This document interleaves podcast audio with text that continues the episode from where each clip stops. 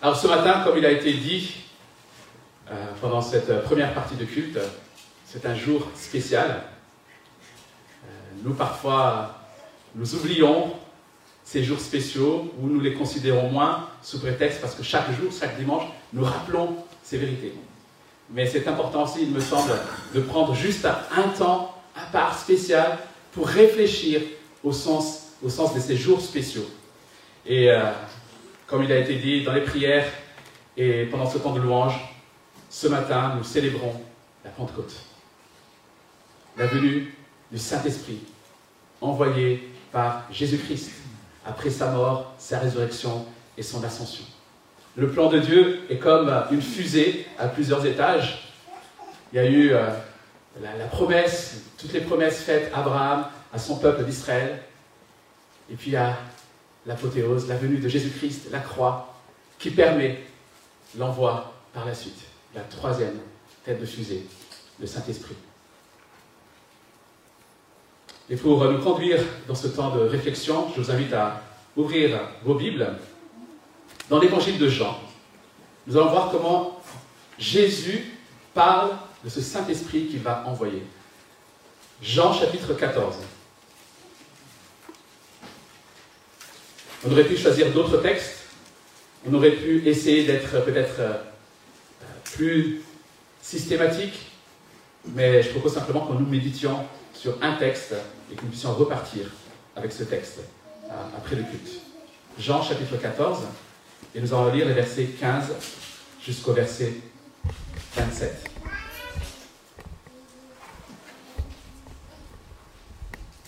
Si vous m'aimez, respectez mes commandements. Quant à moi, je prierai le Père, et il vous donnera un autre défenseur, afin qu'il reste éternellement avec vous. L'esprit de vérité que le monde ne peut pas accepter parce qu'il ne le voit pas et ne le connaît pas. Mais vous, vous le connaissez, car il reste avec vous et il sera en vous. Je ne vous laisserai pas orphelin, je reviens vers vous.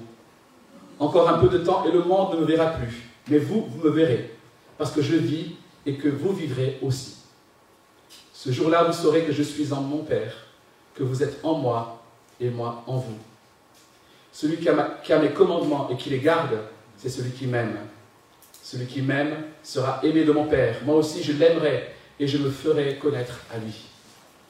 Jude, a distingué de l'Iscariote, lui dit, Seigneur, Comment se fait-il que tu te feras connaître à, nous et non au monde? Jésus lui répondit, Si quelqu'un m'aime, il gardera ma parole, et mon Père l'aimera. Nous viendrons vers lui et nous établirons domicile chez lui. Celui qui ne m'aime pas ne garde pas les paroles, et la parole que vous entendez ne vient pas de moi, mais du Père qui m'a envoyé. Je vous ai dit cela pendant que je suis encore avec vous mais le défenseur, l'Esprit Saint, que le Père enverra en mon nom, vous enseignera toutes choses et vous rappellera tout ce que je vous ai dit. Je vous laisse la paix, je vous donne ma paix.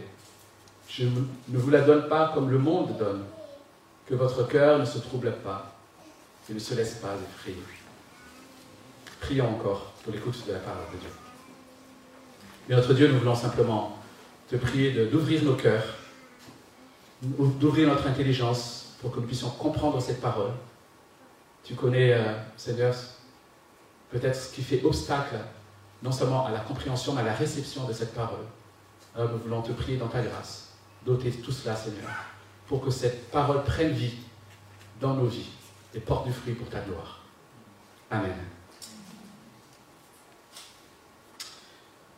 Aujourd'hui, il y a une nouvelle aspiration ou plutôt une euh, nouvelle idéologie, on va peut-être appeler ça comme ça, portée par des figures comme euh, Elon Musk ou les grands groupes comme Google, celle d'avoir ce qu'on appelle des humains augmentés.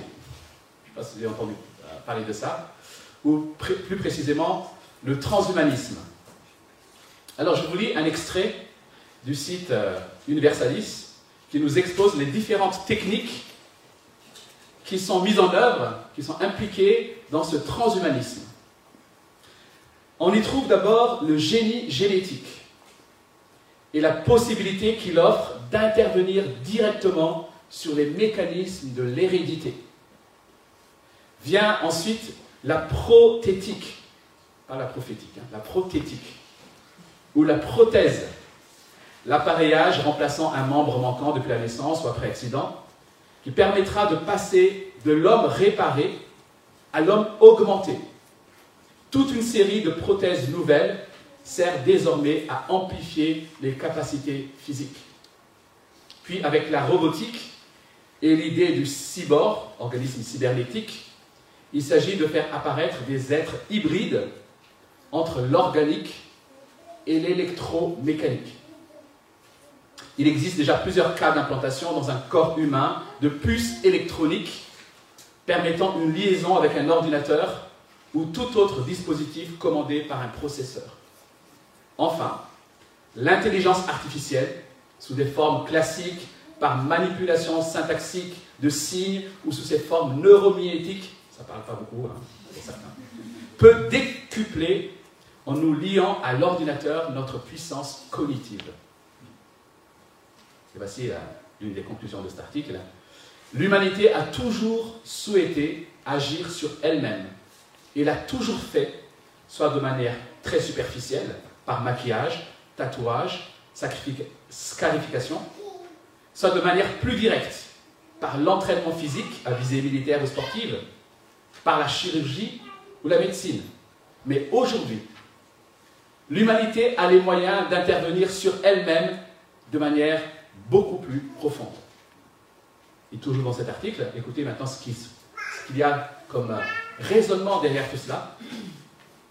Dès lors que les formes d'humanité que nous connaissons sont dépassées, ou en voie de l'être, s'annonce non seulement le post-humain, c'est-à-dire ce qui vient après l'humain, mais aussi le transhumain, un post-humain qui nous placera au-delà, voire au-dessus de l'humain, tel qu'il s'est toujours défini jusqu'ici. Et sur notre site, il est dit aussi que c'est une évolution normale, puisqu'on croit à cette euh, théorie de l'évolution, puisque nous sommes passés d'un ver de terre à l'homme, pourquoi ne pas s'arrêter là? Pourquoi s'arrêter là? Et ne pas viser beaucoup plus loin Voilà ce qu'il y a derrière donc tout cela. Et on peut être peut-être choqué par cette aspiration, par cette idéologie, à juste titre, ou peut-être pas.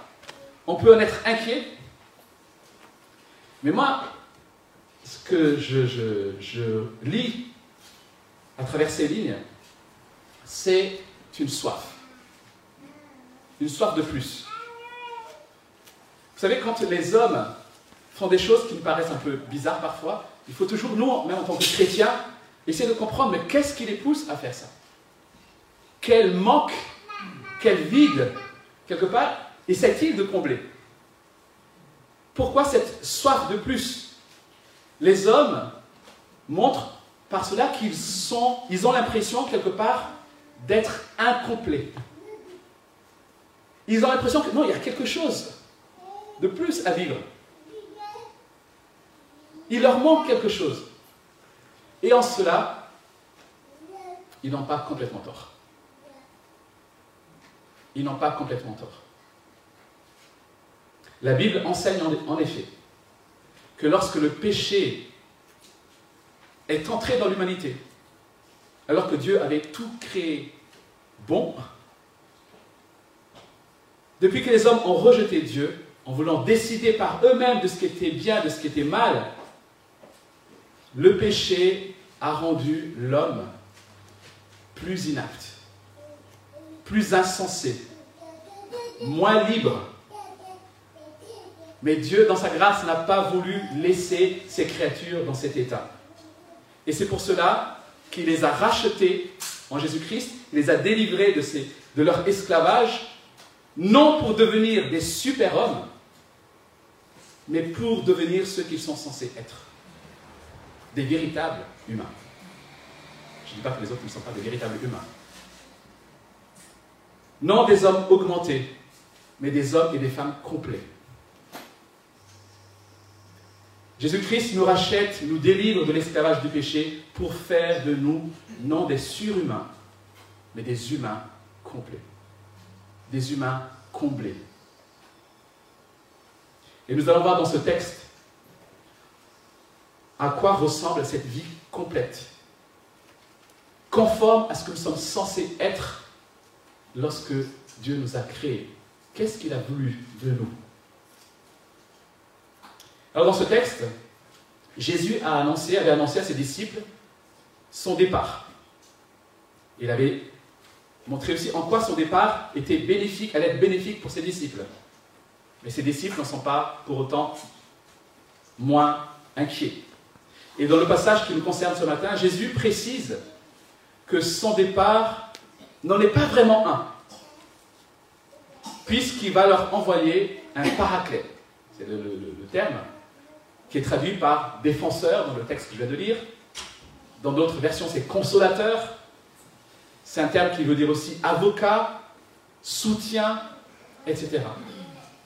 Et ce matin, ce que je vous propose, c'est qu'en découvrant ce que cet esprit fait, nous puissions comprendre ce que Dieu veut pour nous, ce qu'il attend de, de ses créatures, et comment il fait de nous des hommes et des femmes complets.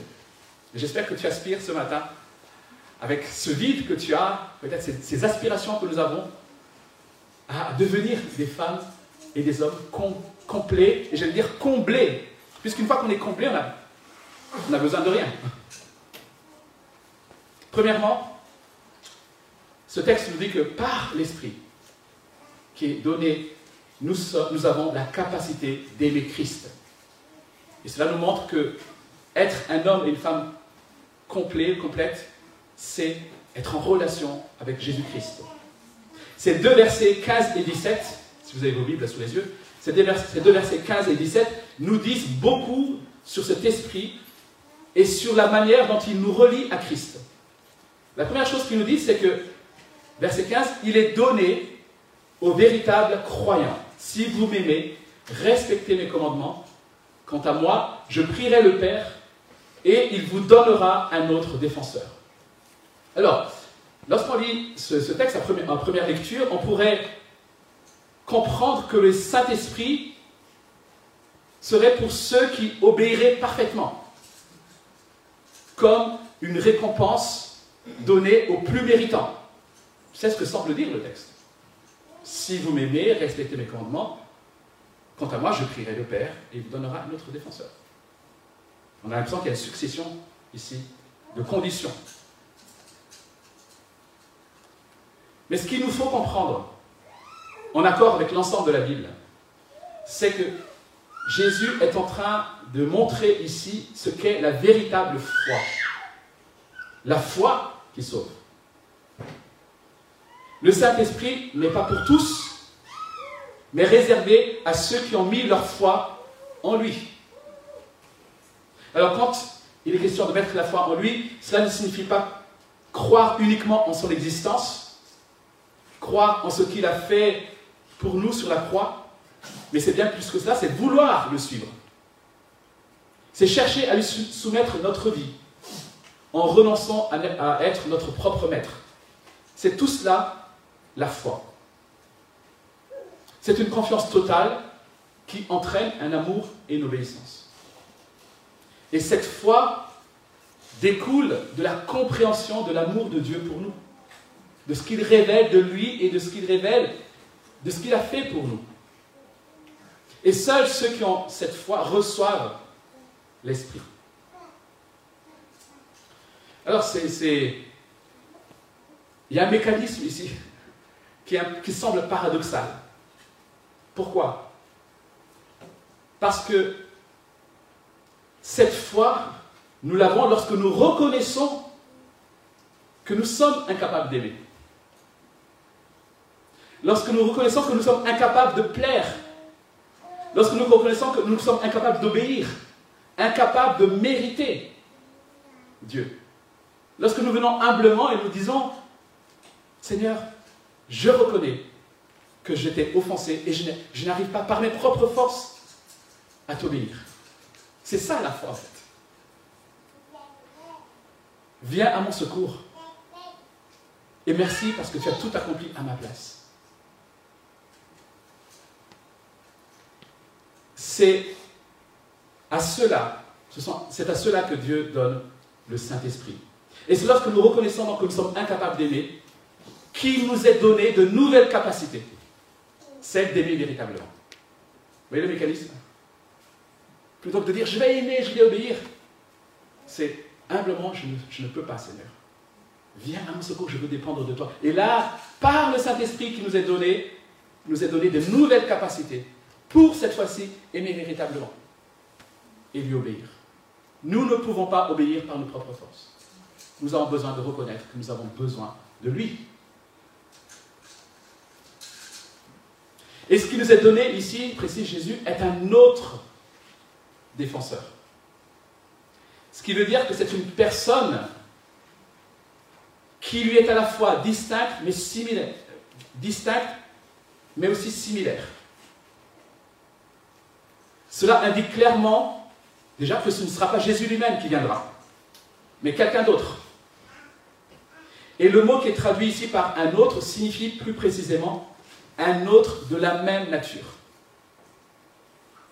On retrouve un peu dans l'idée dans la Genèse, lorsque Dieu créa la femme, il y a un autre qui sera son vis-à-vis. Donc c'est un autre de la même nature. Et nous sommes donc ici clairement face au mystère de ce qu'on appelle la Trinité. Trois personnes de la divinité en un. Père, Fils, Saint-Esprit. Trois personnes distinctes, mais de la même nature divine, et qui forment ensemble Dieu. Et ça nous montre aussi que le Saint-Esprit n'est pas une force abstraite, une espèce d'énergie, une espèce de puissance, mais c'est bien une personne, quand on parle d'une personne, dans le sens où il a une personnalité. Et en parlant d'un autre défenseur, peut-être on le voit moins cela, Jésus sous-entend que lui-même est un défenseur. Puisqu'il dit, je, vous aurai un autre défenseur que moi, en quelque sorte. Donc il est lui-même un défenseur, il est notre avocat, il est celui qui intercède pour nous. Et cet autre défenseur viendra afin qu'il soit éternellement avec vous. Waouh Ce qui veut dire, chers amis, que le Saint-Esprit viendra une fois pour toutes dans la vie des croyants. Le Saint-Esprit ne vient pas pour repartir. Il vient demeurer en, nous pour toujours, éternellement.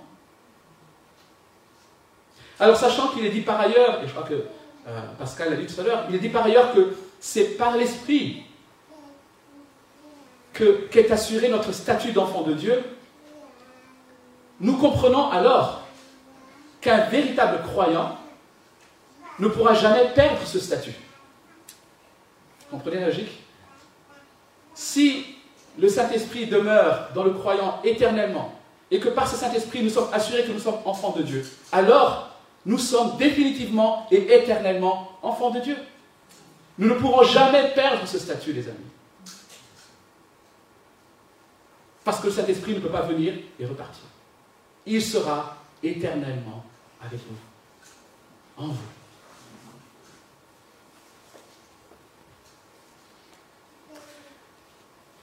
Mais il faut aussi reconnaître que nous ne pouvons pas aimer Christ et donc obéir à ses commandements, hein, selon ce qu'il dit là, sans le connaître. Sans connaître Christ et sans connaître ses commandements. Comment peut-on obéir si nous ne connaissons pas ce qu'il veut? Voilà pourquoi Jésus précise que cet esprit qui vient est l'esprit de vérité. Il est l'esprit de vérité, verset 17. C'est facile de dire j'aime Jésus. Mais est-ce que tu cherches véritablement à le connaître? Est-ce que tu cherches véritablement à connaître ce que Jésus aime, ce que Jésus veut? Nous ne pouvons le connaître que par l'Esprit qui nous a été donné. Donc ça commence toujours par cette foi humble. Et l'Esprit vient, il nous révèle qui est Christ. Et tout ce qu'il révèle est absolument absolument la vérité. Aucune confusion, aucune tromperie, aucune déception possible.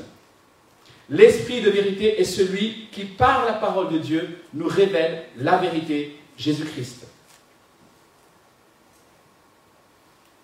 Et inversement, celui qui n'a pas l'esprit, le texte le dit, ne peut comprendre et recevoir la vérité. Jésus réserve cette ressource extraordinaire uniquement à ceux qui croient en lui. Combien de fois de chrétiens disent Oui, je veux suivre Jésus. Oui, j'aime Jésus. Mais n'acceptent pas la vérité. Ils se construisent un Jésus selon leur désir, à leur image. C'est ce que le monde veut faire. Le monde se construit des dieux à son image. Mais nous avons reçu l'esprit de vérité qui nous révèle par sa parole qui est Christ. Vous savez, le Saint-Esprit est celui qui a inspiré, qui a donné cette parole. Voilà pourquoi le Saint-Esprit ne court-circuitera jamais sa parole. Et c'est parce que nous avons le Saint-Esprit que nous n'avons pas besoin de la parole. Au contraire, par le Saint-Esprit, nous pouvons comprendre la parole. Et enfin, Jésus affirme ici que cette ressource sera disponible avec nous et en nous. Mais vous le connaissez car il reste avec vous et il sera en vous. Le Saint-Esprit nous lie donc étroitement à Christ en nous permettant de le connaître et de véritablement l'aimer pour lui obéir.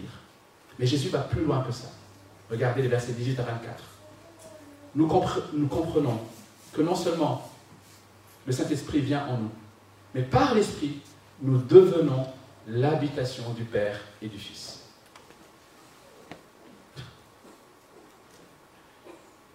Je rappelle le contexte, les cœurs des disciples étaient remplis d'anxiété, parce que Jésus vient de leur annoncer qu'ils ne, ne, le verront plus. Et Jésus, pour les rassurer, les consoler, leur dit qu'une autre personne, dont ils ne savaient pas grand-chose, allait venir. Alors imaginez que quelqu'un que vous aimez beaucoup doive s'en aller, doit vous quitter. Et au moment des adieux, il vous dit, ne t'inquiète pas, je t'envoie mon cousin Fred. Il est super. Pas certain que ça va beaucoup vous rassurer, ni vous consoler. C'est pour cela que Jésus va préciser ces choses que nous avons vues. C'est un autre défenseur. Un autre comme moi, de la même nature. Et voilà pourquoi il continue, je ne vous laisserai pas orphelin. Je reviens vers vous. Encore un peu de temps et le monde ne me verra plus, mais vous, vous me verrez parce que je vis et que vous vivrez aussi. Alors Jésus parle ici clairement, probablement, de ce qui se passera après sa mort et sa résurrection, où effectivement il viendra vers ses disciples à plusieurs reprises pendant 40 jours sans se faire connaître au monde. C'est la particularité de la vie de Jésus après la résurrection, c'est qu'il n'apparaît plus au monde. Il n'apparaît qu'à ses disciples. Et c'est ce qu'il semble dire ici. Mais il annonce aussi du coup que pour que le Saint-Esprit vienne, il va falloir qu'il passe par ce temps où ils ne le verront plus, parce qu'il va mourir. Il fallait qu'il meure et qu'il ressuscite pour que le Saint-Esprit venir. Mais il y a, il me semble ici, et vu le contexte du, texte, il y a un sens plus, plus grand. La bonne nouvelle pour ces hommes, c'est qu'ils ne perdront pas Jésus, même lorsque Jésus va remonter au ciel. Pourquoi? Parce que l'Esprit viendra. Celui qu'ils ont appris à aimer, qu'ils ont appris à faire, à faire confiance, était en train de les quitter, mais Jésus leur promet, quand l'Esprit viendra, je viendrai avec lui. Et il met ici le doigt sur une des vérités les plus merveilleuses, sur la venue et le ministère du Saint-Esprit. Sa première mission est de rendre la présence de Jésus tangible pour ses disciples. Le Saint-Esprit n'est pas là pour attirer la lumière sur lui-même. Le Saint-Esprit est là pour attirer, mettre le projecteur sur Jésus-Christ et son œuvre. Le Saint-Esprit est quelqu'un qui travaille en coulisses qui nous relie à Christ, qui nous révèle qui est Christ, pour que Christ soit glorifié et que tout genou fléchisse devant lui. Voilà sa mission première. La marque donc de la plénitude du Saint-Esprit, ce ne sont pas les signes, les miracles ou les langues, mais c'est une conscience particulière et profonde de la réalité de la présence de Christ en nous et avec nous. C'est ainsi que nous pouvons l'aimer, lui obéir, marcher dans l'Esprit. Et c'est ce que l'Esprit veut faire. C'est ça le miracle. Le plus grand miracle, c'est de nous avoir rachetés, de nous avoir liés à notre Sauveur, unis à notre Sauveur. Celui qui aspire au miracle, qui aspire à toutes choses de choses extraordinaires, mais qui n'aspire pas à aimer Christ pour lui obéir, se trompe lui-même. Parce que je vis et que vous vivrez aussi, dit Christ. Le Saint-Esprit est celui qui nous régénère, celui qui apporte la nouvelle vie et la véritable vie. Et cette véritable vie, chers amis, c'est la vie de Christ. C'est Christ en nous. Romains 8, versets 10 et 11. Et si Christ est en vous, votre corps, il est vrai, est mort à cause du péché, mais votre esprit est vie à cause de la justice. Et si l'esprit de celui qui a ressuscité Jésus habite en vous, écoutez bien, si l'esprit de celui qui a ressuscité Jésus habite en vous, celui qui a ressuscité Christ rendra aussi la vie à votre corps mortel par son esprit qui habite en vous. Nous avons en nous l'esprit qui a ressuscité Christ d'entre les morts. Voilà pourquoi euh, Paul prie pour que nous soyons conscients, que nous comprenions cette puissance que Dieu a mise en œuvre et qu'il a placée en nous. La vie. La vie de Christ. Vous saurez alors que je suis en mon Père et que vous êtes en moi et moi en vous. L'union. Nous sommes unis à la divinité. Moi en vous, vous en moi, moi en mon Père. Voilà notre statut, les amis. Je ne sais pas si on réalise suffisamment la portée de cette merveilleuse phrase, vous en moi et moi en vous. C'est ce qui permet à, à Paul de s'écrire, ce n'est plus moi qui vis, c'est Christ qui vit en moi. Christ est en moi, je suis en lui. Voilà ma vie désormais. Cela a été possible grâce à l'œuvre de Jésus sur la croix et par l'envoi du Saint-Esprit. Celui qui a mes commandements et qui les garde, c'est celui qui m'aime. Et celui qui m'aime sera aimé de mon Père, et moi aussi je l'aimerai, et je me ferai connaître à lui. Voilà la réalité de notre relation avec Dieu le Père, et Dieu le Fils, et Dieu le Saint-Esprit. On est ici bien au-delà juste d'une connaissance théologique, les amis. Je pense qu'on est en clair. On a besoin de connaître intellectuellement. Mais à un moment donné, ça doit descendre pour que ça, devienne des affections du cœur. Il est question ici de relation. Il est question ici d'amour. Il est question aussi d'union. La foi n'est pas accessoire, mes amis. C'est notre existence, notre identité. C'est une relation profonde, une union extraordinaire, miraculeuse. Et nous, nous sommes là, blasés, en murmurant, alors que nous avons déjà tout. Et quel est le point de départ de cette spirale positive Ce n'est pas nous, c'est lui. C'est son amour pour nous. C'est la vie nouvelle qu'il nous donne. Alors ce texte est très dense, très riche, très riche. Car non seulement il nous expose la relation du Père, du Fils et du Saint-Esprit, mais il nous montre aussi le lien entre la connaissance, entre l'amour, entre l'obéissance. Encore une fois, la vie chrétienne est une relation dans laquelle les affections de nos cœurs, formées par la parole de Dieu et son esprit, sont entièrement tournées vers Christ. Souvent on dit, euh, ouais, euh, la foi, la foi ce n'est pas une religion, c'est une relation. C'est vrai. Mais après, on s'arrête là. Quelle, relation? Ah, je me sens connecté.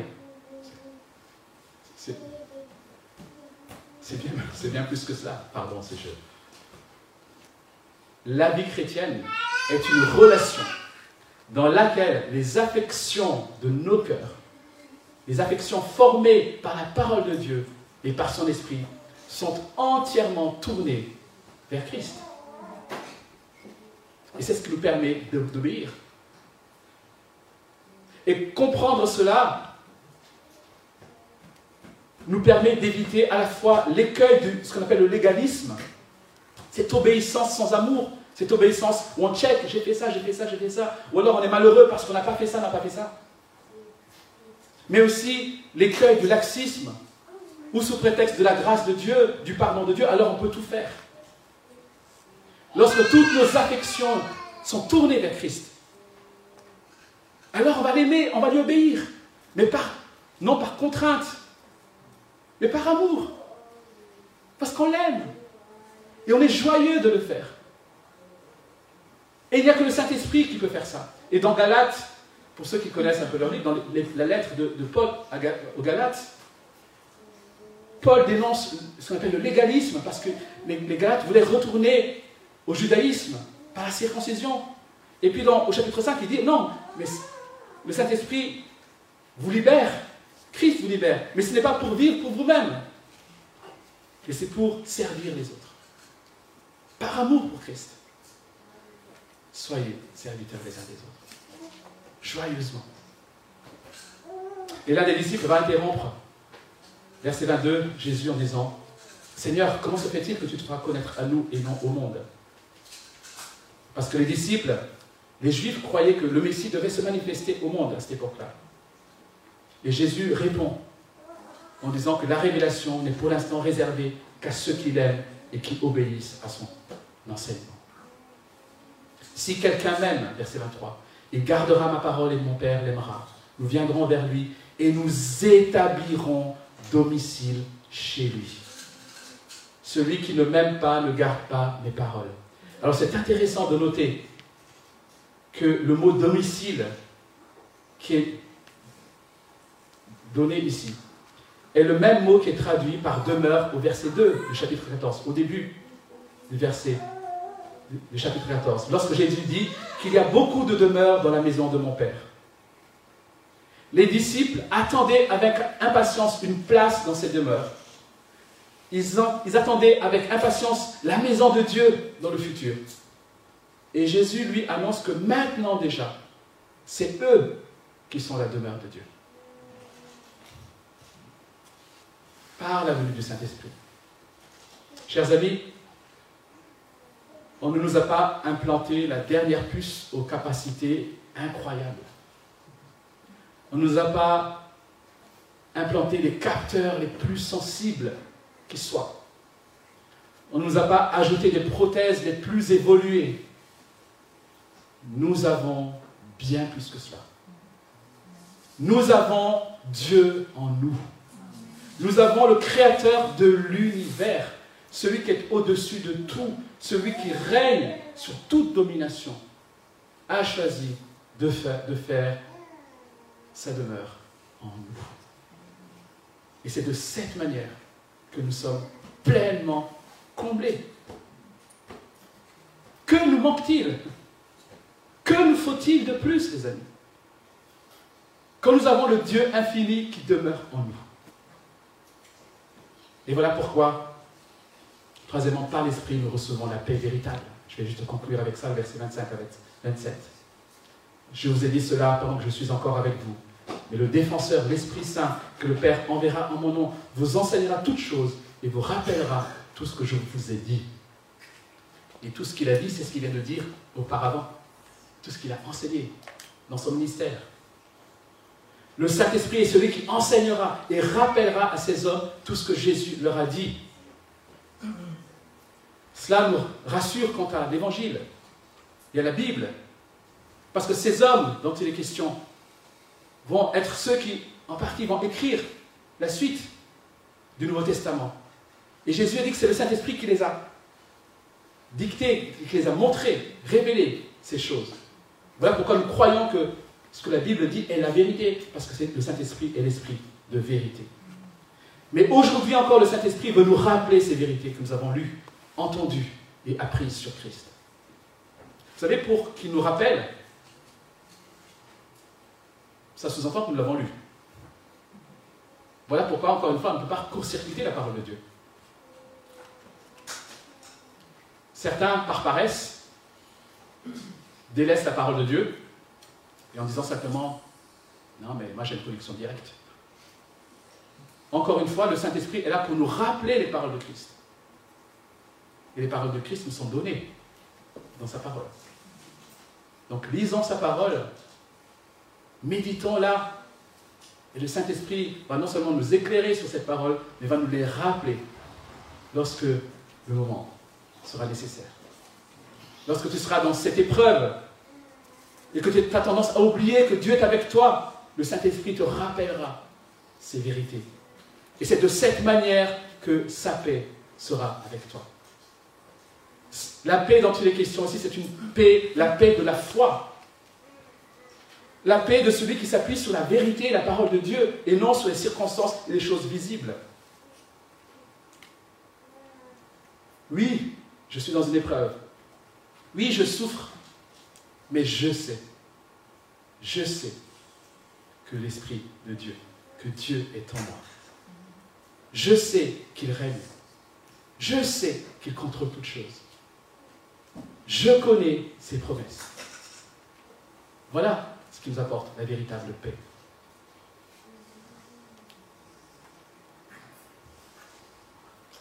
Chers amis, qu'est-ce qui nous manque? Qu'est-ce qui te manque aujourd'hui?